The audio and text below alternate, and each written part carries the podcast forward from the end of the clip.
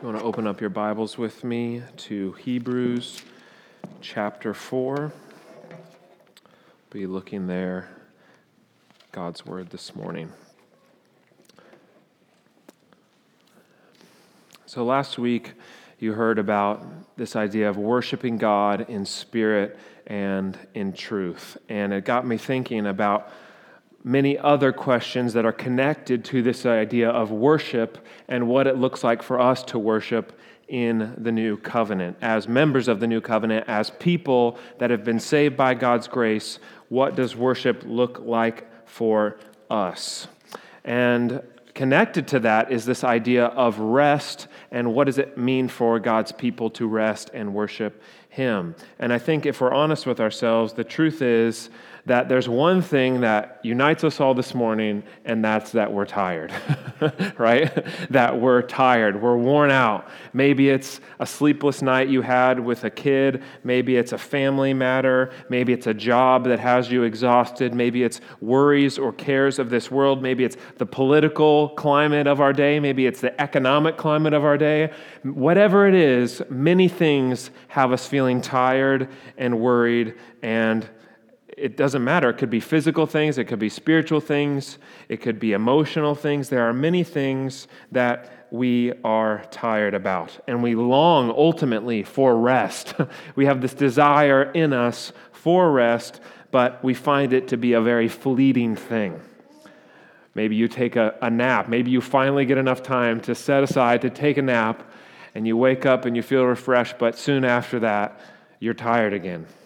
Each day is this this pattern of, of working and rest. And no matter how much rest we get, I just came back from a, a short vacation. You come back and it's straight to work. it doesn't matter how much rest you get, there's always this fleetingness of our rest.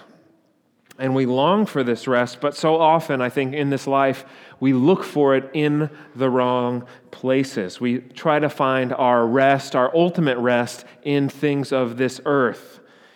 We long for something more than the rest that we find here, but we end up looking for it in all the wrong places. And I think a lot of this comes down to how we view rest and how we ultimately view worship. That we were created to worship. We were created by God to worship Him. This is how He created us to be in communion with Him and to worship Him. And we were actually, my wife reminds me of this often, we were created to work.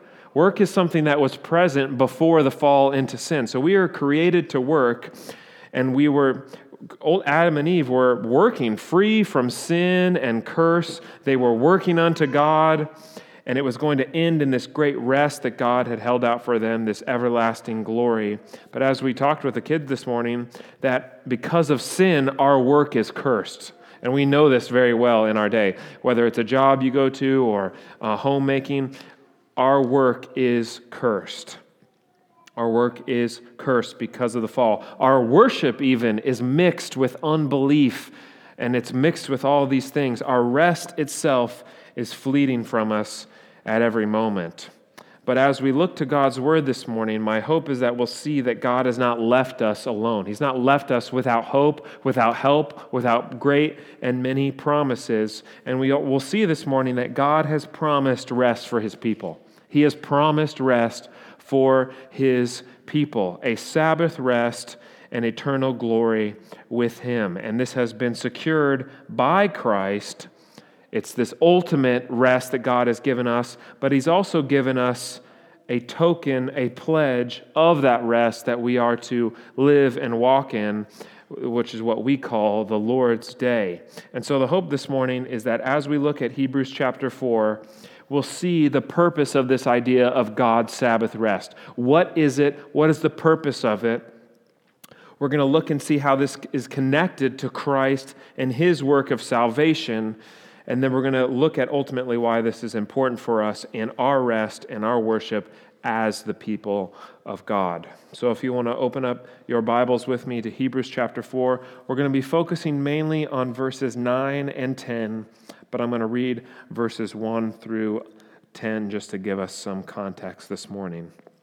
So, the author to the book of Hebrews has been laboring to show the superiority of Christ in all things And he is going to talk about this rest that God has held out for his people and the implications of that. So, hear now the reading of God's word, beginning in verse 1.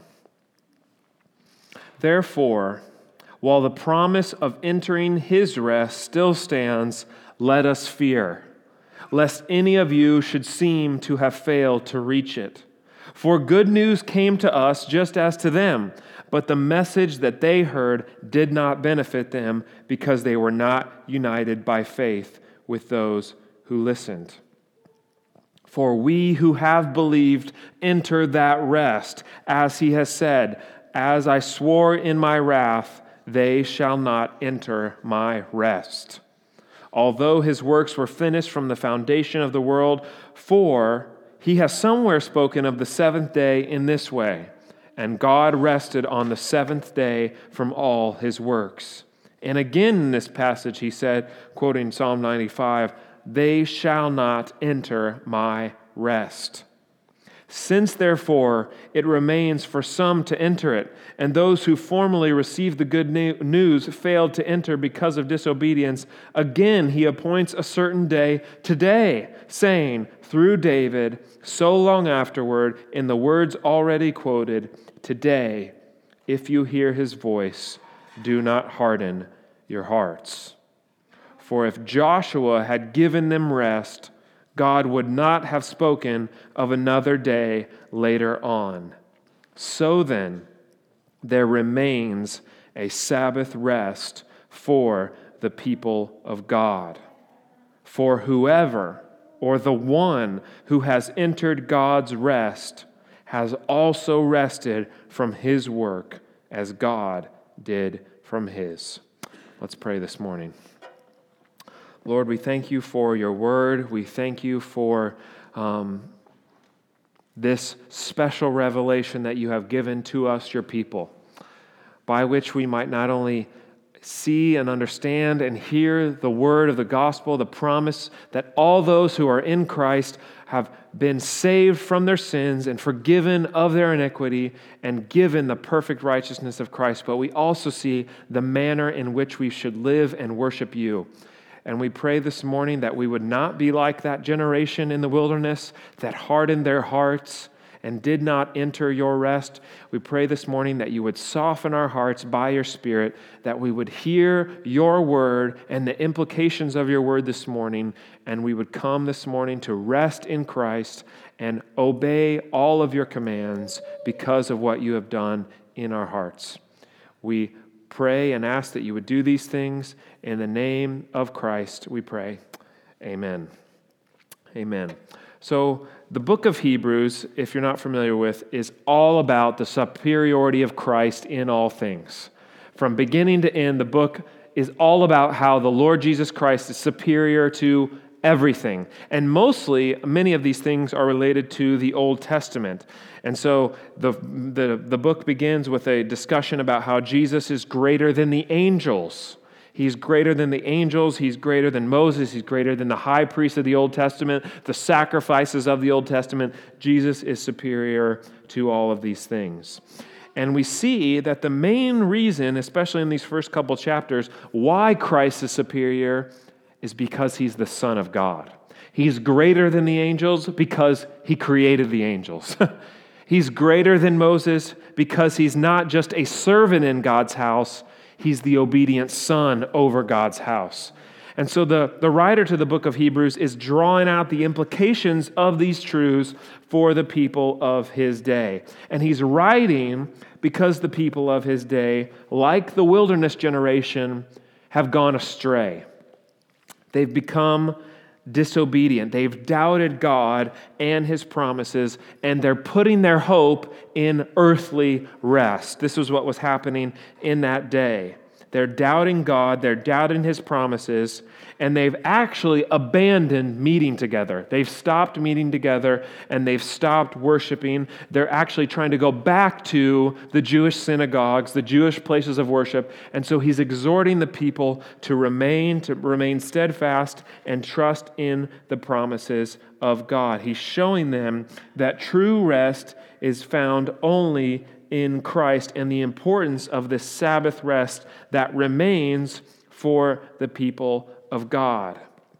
And in the passage we read, he quotes all the way from Genesis chapter 2, Psalm 95. He is going all over the scriptures to labor to prove this point about rest, Sabbath glory, and what it means for us today. So we're going to look at three things this morning. You can follow along on your handout. We're going to look first at God's Sabbath glory. God's Sabbath glory, God's Sabbath rest. What does this mean? And where do we find this in Scripture? Secondly, we're going to look at Christ's accomplished work. Christ accomplished work in light of what God has held out for man. And then finally, we're going to look at the believer's Sabbath rest. The believer's Sabbath rest. So, first, to, to rightly understand this idea of Sabbath, this idea of God's Sabbath glory and rest, we need to go back to the beginning of the scriptures, as the author to the Hebrews does, to Genesis chapter 2. Genesis chapter 2. You could turn there now if you wanted.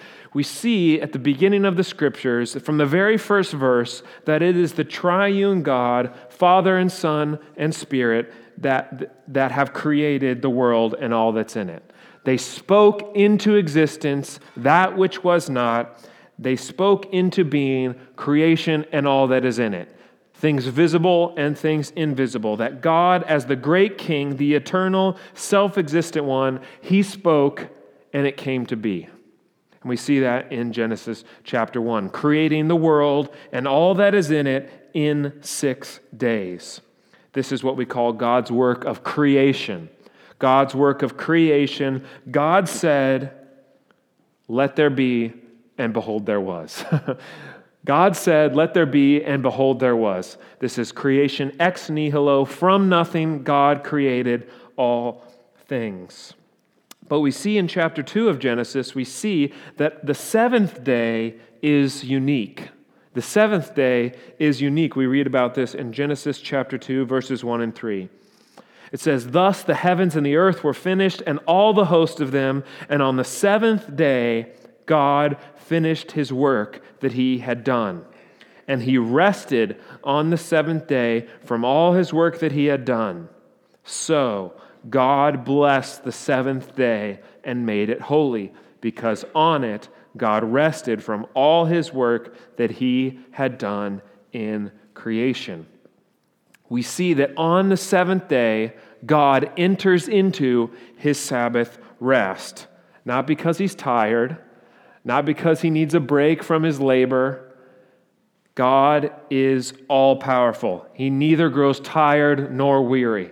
So it's not because he is because he needs a break. It's not because he needs a nap, an extra day to, to rest. It's because he is the Lord of the Sabbath. It's a symbol that he has completed his work as, of creation. It's the imagery in this passage is like one of a king. It's this imagery of God entering into his royal rest. And we see this reflected throughout the scriptures in parallel passages. It's almost like there's this picture of Yahweh entering into this royal rest as the cosmic king of the universe. He made man as this kind of penultimate um, one that's going to rule over creation, but it is God himself who rules over all things. And this is God entering into his Sabbath rest, ruling over all that he has created. God, the great king, over his cosmic house, having completed his work of creation, sits down in this enthroned Sabbath glory, this Sabbath rest that we see in Genesis chapter 2. And as we said, he's not sitting because he's tired, but he is taking satisfaction and delight in his finished work. And so we see this pattern very early in the scriptures of God working and then entering into rest. This pattern of work and then rest. God works six days and on the seventh, he rests. And we even see he consecrates this seventh day and blesses this day unto the Lord. And so, as we go through the book of Genesis, we see that man is made in God's image, right? Man is made in the image of God to reflect God's glory and image his creator. So God did not just do this for himself, he did this for man to image him in this way. Six days, man is to work in this garden temple that God has created and put him in, but on the seventh day, he is to rest, imaging his creator. This Sabbath keeping of man was serving two functions. One, it's not only showing his submission to the Lord, right? He's saying, I'm going to serve the Lord. I'm not going to serve myself. I'm going to serve the Lord, the one who made me. It's his confession that Yahweh is the Lord. He's committed his service to him alone, a weekly pledge of his allegiance to Yahweh and consecration to the Lord of all creation. So we see this sort of ethical dimension that this, that this um, Sabbath keeping has. Ethical meaning moral. It is man's obedience to God to act in this way. And we see that reflected in the fourth commandment. The fourth commandment in the book of Exodus actually references this passage in Genesis chapter 2, giving justifica- justification for this commandment. So we see this ethical dimension. Man is to image God in this way. But we also see there's another dimension, the eschatological dimension. I just like to say that word. the eschatological dimension, this greater, more glorious end that was held out for man. That man was to look forward not only to the seventh day in an earthly sense, but to the ultimate, eternal, eschatological rest that God had held out for man. Because we find in Hebrews that this seventh day is not like the other days, there's not morning and evening, it's an eternal day. It's a day that does not have an evening. And so this is telling us that there's something unique about this seventh day. That Adam, made in God's image, is given this covenant of works by which he is to image God by working, keeping this garden temple, and upon completion of the work, in obedience to Yahweh, God will reward him with eternal Sabbath rest. And so we see man is to image God, he is to work in this covenant of works and enter God's Sabbath rest. Or another word for this is eternal glory, everlasting life. This is the promise that was held out for man in the covenant of works. Adam was to obey, he was to work and enter God's rest. He was co- to complete the task, he was to keep God's law, he was to defeat the serpent and Satan, and God would reward him with eternal Sabbath rest. And kids, if you remember from the catechism this morning, how does this story end? it doesn't end with Adam entering into Sabbath rest it ends with Adam's failure and his sin. Adam and Eve break this covenant of works. They thrust all of humanity into sin and death and us in him. And that is why they're suffering in this life. That's why we're all so tired. that's why we're that's why we're never able to enter that rest. We're never able to really feel rested. We cannot find this rest in this life. Because of sin, we cannot earn eternal life, and we cannot enter God's rest on our own merit. We are restless. Restless is a great way to describe the world that we live in, in many ways. The world is restless. It, it's longing for something more. It's longing for something greater and other than the rest that we find in this life, but it doesn't find it. it can't find it apart from the work of God. And so we see very early on excuse me, in the scriptures that Adam and his sin have kicked us out of this ability to earn God's Sabbath rest. But we see in Genesis 3:15 this promise not of the covenant of works, but God's covenant of grace. We see in Genesis 3:15 in the promise of the serpent crushing seed of the woman that one will come that will defeat the serpent. One is going to come and crush the head of Satan and defeat all of our enemies and make a way for us back into God's Sabbath rest. One is going to do this, and this is what we see in Genesis 3:15. And it's actually what we see throughout the Old Testament. That's what the author of Hebrews is kind of pulling out. He's talking about Joshua, he's talking about David. He is going back to the Old Testament and showing how the promises of God's rest were present throughout the Old Testament scriptures. And we see this promise of rest in the Old Testament, this pattern of work to enter into rest. And this is what the author of Hebrews draws out. He talks about the promised land of Canaan, right? The promised land of Israel, the promised land of God's people, this land flowing of milk and honey. It was meant to be a type of the rest that was held out for God's people. It wasn't the ultimate rest, it was a type and shadow held out for God's people. That if they obeyed, if they followed God, if they believed, that He would give them this type of rest. But as we see in Hebrews chapter 3, this wilderness generation did not enter because of their hardness of heart, because of their unbelief, because of their because of their disobedience, we see. And even though Joshua, the one that comes after Moses, even though he will take this generation, the next generation, into the physical earthly promised land, we see from this passage in Hebrews that this was not the ultimate goal. Even though Joshua does bring the next generation in, we see that this is not the ultimate goal. This was always meant to be a picture of something greater. And we read about this in Hebrews chapter 4, verse 8, if you want to look there with me.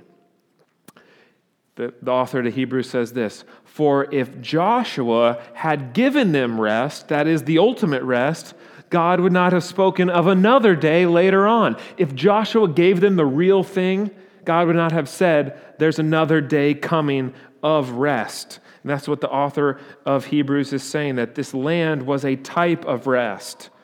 And this is what he draws out in quoting Psalm 95 that even David, in writing this psalm, is looking forward to a greater rest. Even though David had what we might call the greatest picture of rest in the Old Testament, because he not only was in the promised land, but he defeated all the enemies of God's people during that time.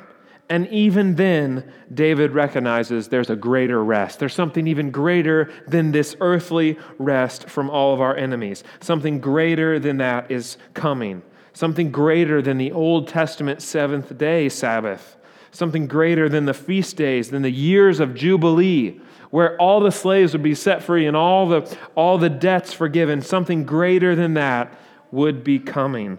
A rest that all of these things ultimately pointed to. And so the Old Testament is what I like to call it's leaning. It's leaning. It's looking forward to an ultimate Sabbath rest for God's people that wasn't found in the land, that wasn't found in the seventh day Sabbath, that wasn't found in the conquering of earthly enemies, but found and pointed to something greater. This brings us to our second point this morning Christ's accomplished work. Christ accomplished work.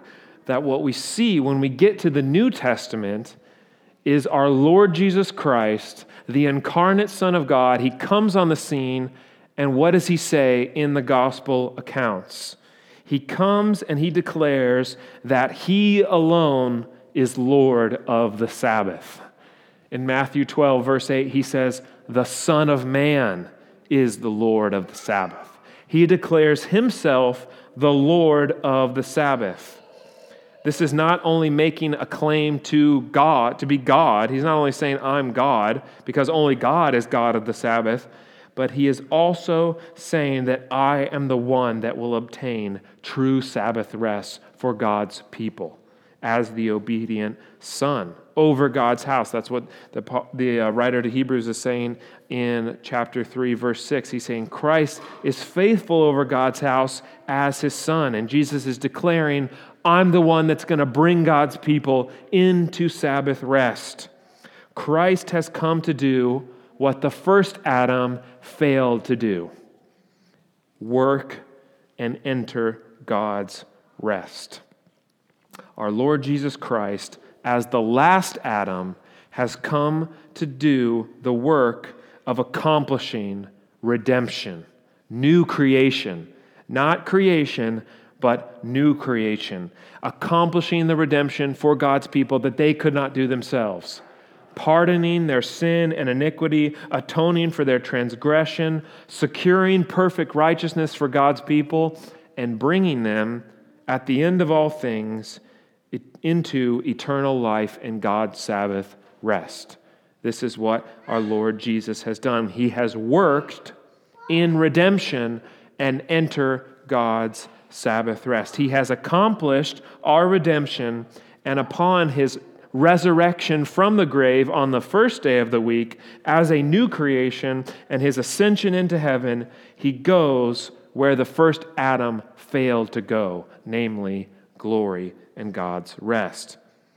And as we say so often in, in this church, we say he did this for us and for our salvation. He didn't do this for himself, he didn't do this for his own benefit, but he did it for the benefit of his people. He gives these gifts of redemption freely.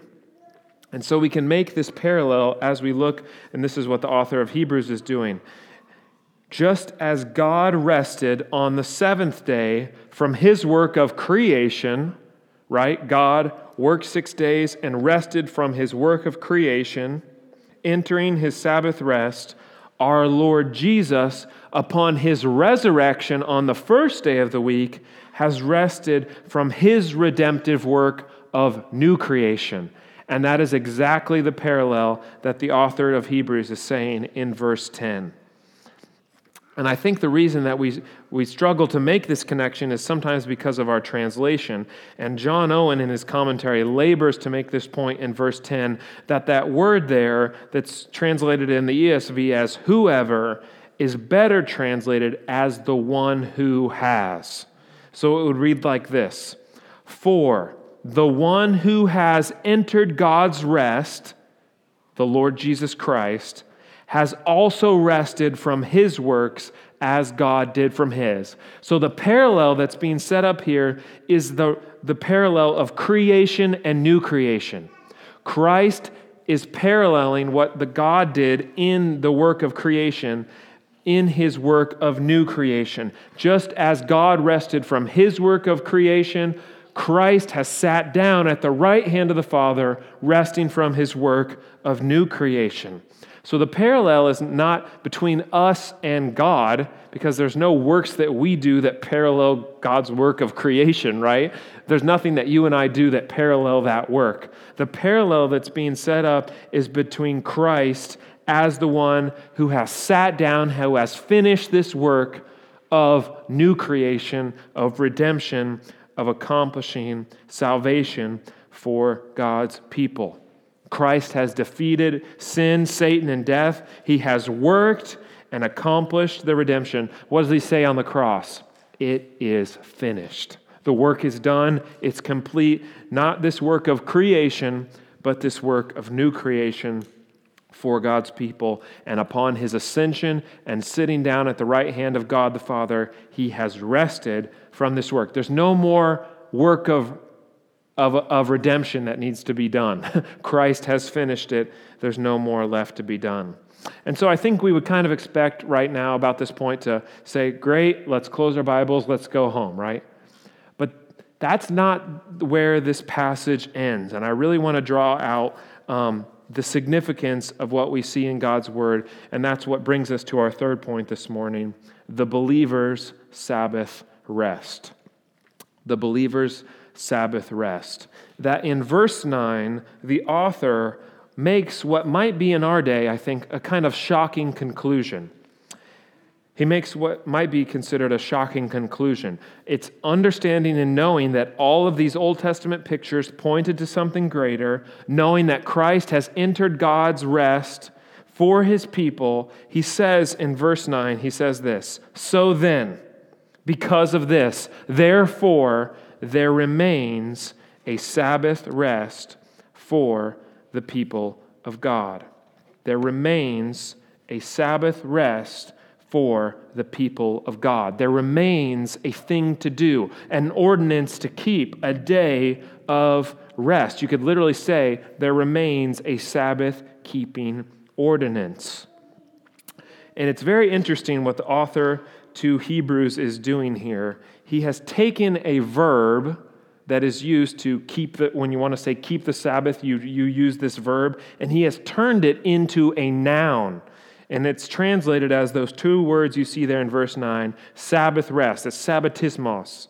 Different than all the other words in the passage that are used for rest, he creates a word to say what he wants to say. And he says, So then there remains a Sabbath rest, a Sabbath keeping ordinance for the people of God. Or we could translate it, not translate it, but we could paraphrase it like this There remains a keeping of the Christian Sabbath, the Lord's Day, for the people of God, members of the new covenant. That this first day of the week we are to set aside for the worship and rest of God. Now, there are many objections to what I just said. there are many, and maybe some of them are in your mind even now. There are many objections to this translation of these passages and this interpretation, and some of which I actually used to held, hold. Sorry. Some of them, some of the people will say that the Sabbath is only for the people of Israel in the Old Covenant. It's only mentioned there. It's not for us today. It did not begin at creation, they would say. It has nothing to do with Christian ethics or morals, and it is not to be commanded for others to keep. That Christians are free to gather on whatever day they want. There's no commandment saying one day or another. And I think those that take that interpretation would struggle to account for verse 9 that we see in chapter 4. But I think others, with a good desire and good intention, would say something like this. They would look actually at verse 3 and they would say, See, look, it says, We who have believed enter that rest.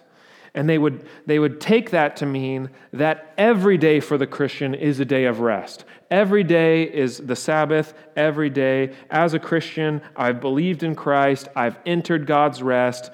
And they would say something like, I've heard this before Jesus is my rest. Jesus is my Sabbath. Kind of things like that. Like every day is kind of a day of rest. Every day is a Sabbath for the Christian.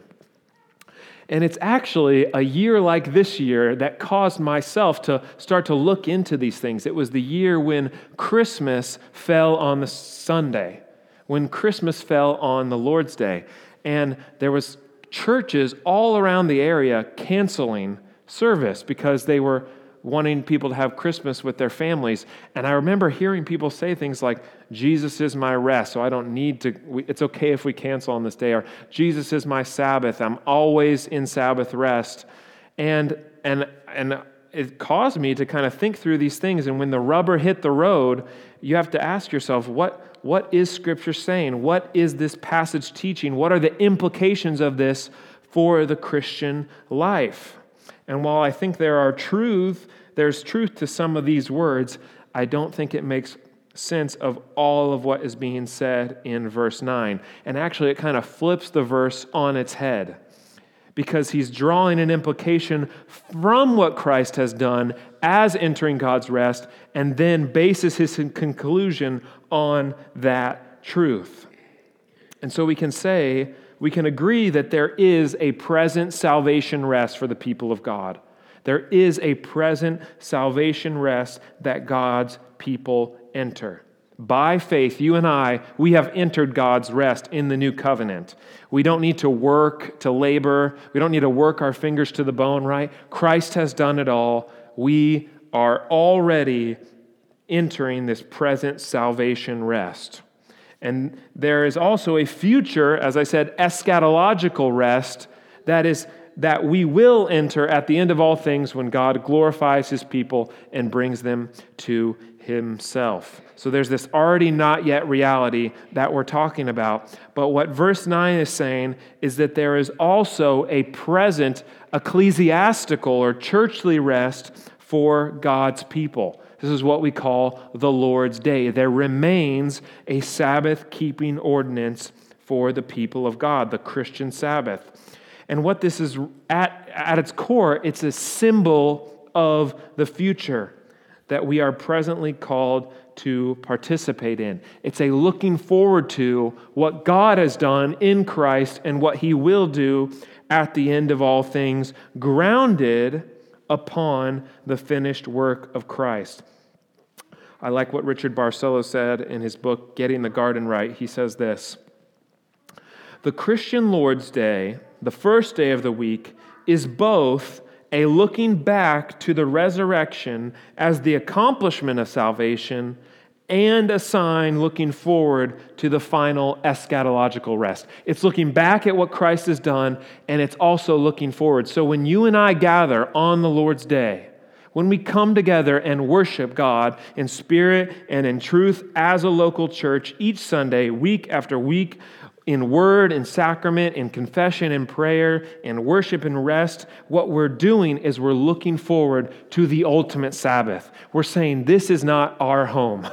Our home is someone, somewhere greater and other than this world. We are looking to enter God's Sabbath rest that Christ has already entered as the last Adam for us and for our salvation. We're saying Christ has done it, and we are looking forward to that day when we will be with him forever.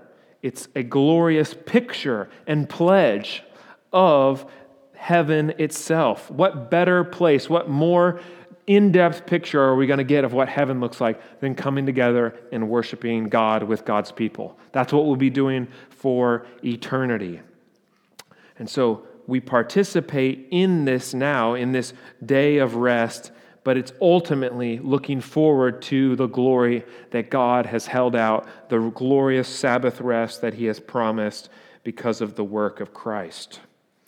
And so, as we begin to apply this passage and understand what it means for our lives, there's really only one point that we have this morning, and is basically to just restate verse 9 that there remains a day of rest for the people of God.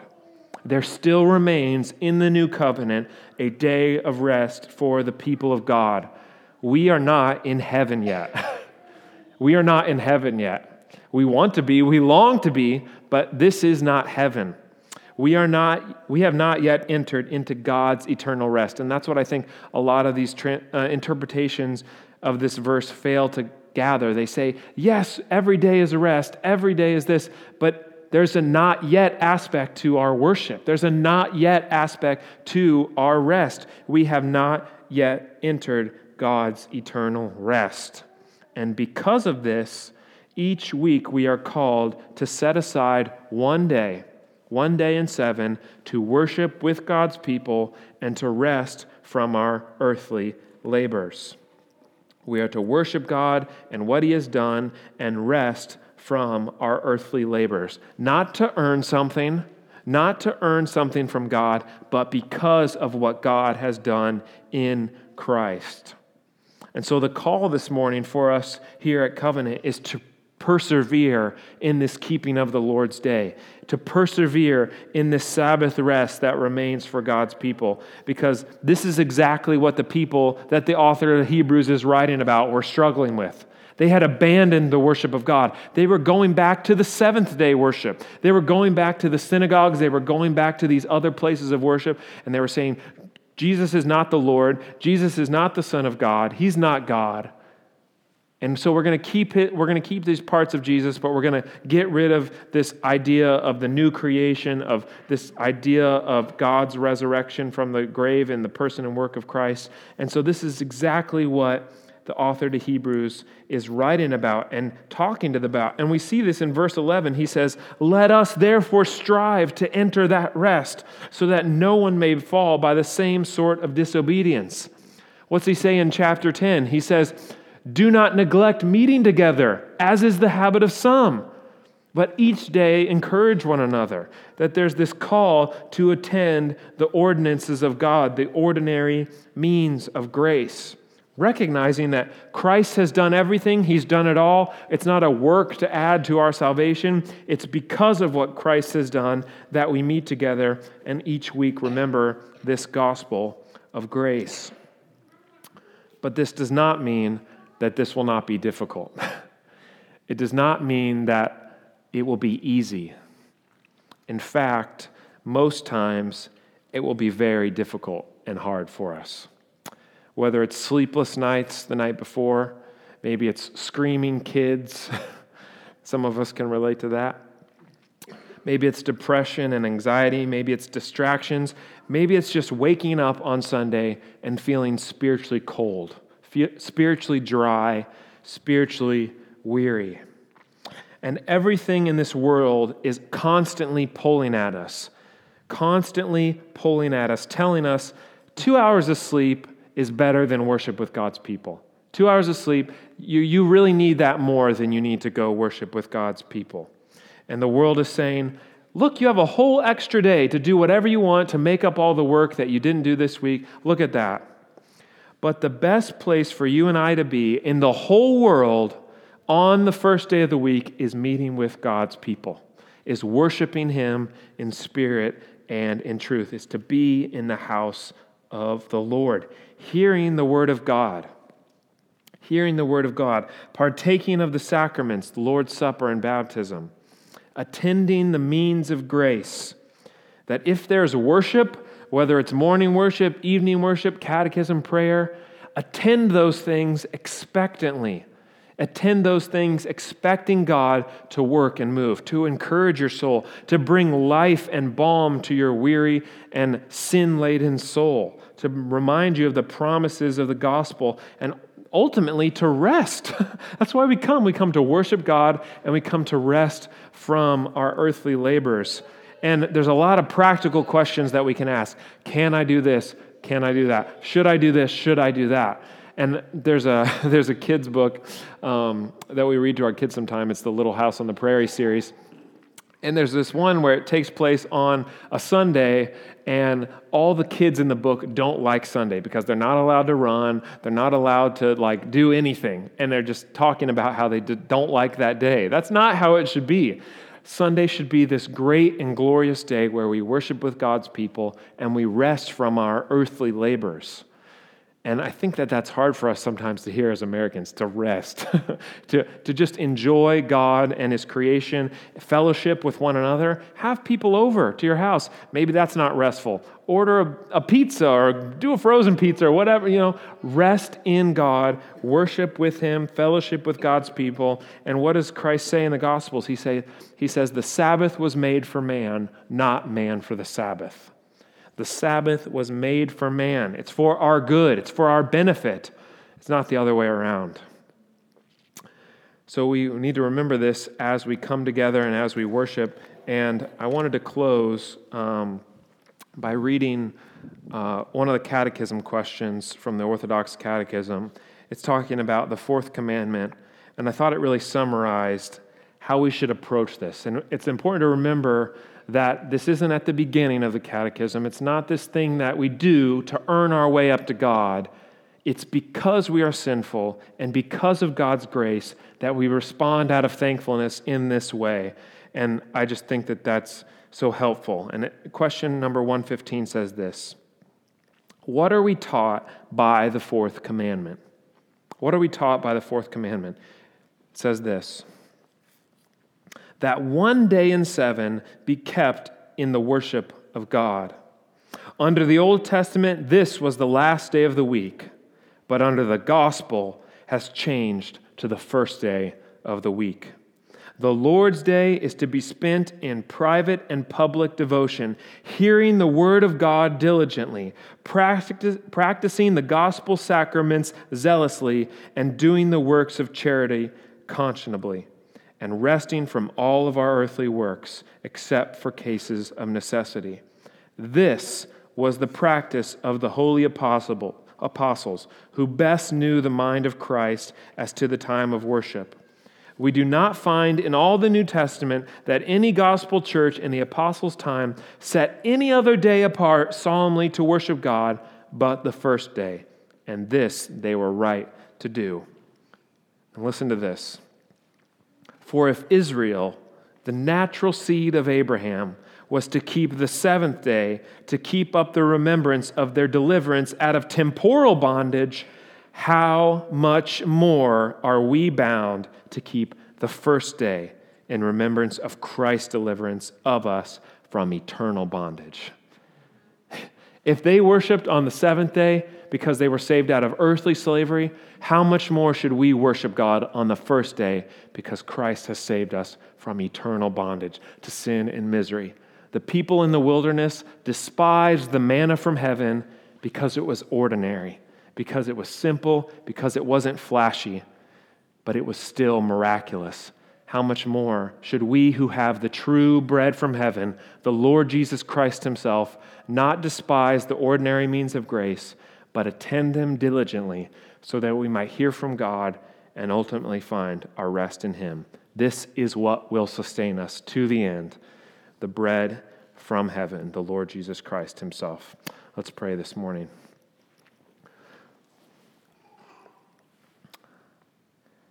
Heavenly Father, we thank you for your grace and mercy that you have poured out upon us, your people, so graciously in the work of the Lord Jesus Christ.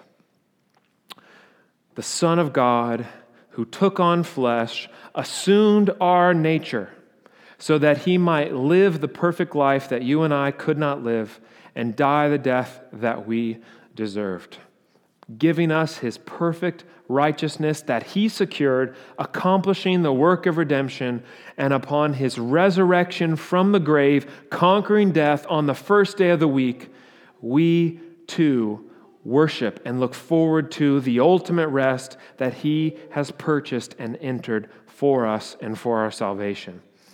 We thank you for saving us from our sins, our bondage to and slavery to our sin. You have given us a new heart with new desires that, what does Jeremiah say? Have the law written on them. We now, as your people, desire to obey your commands and law, not to earn something from you, not to earn salvation, but because of what you have done for us in Christ. And so, as we think about and contemplate how to keep this day holy, to serve you in worship and in rest, would you strengthen us? Would you give us wisdom? And would you strengthen us, Lord, that as we weakly and frailly come to you week after week, we pray that you would come and fill us by your Spirit. You would strengthen us for the week ahead, that we would not work to enter your rest but that we would rest now so that we can work unto you. We pray all these things in Christ's name. Amen.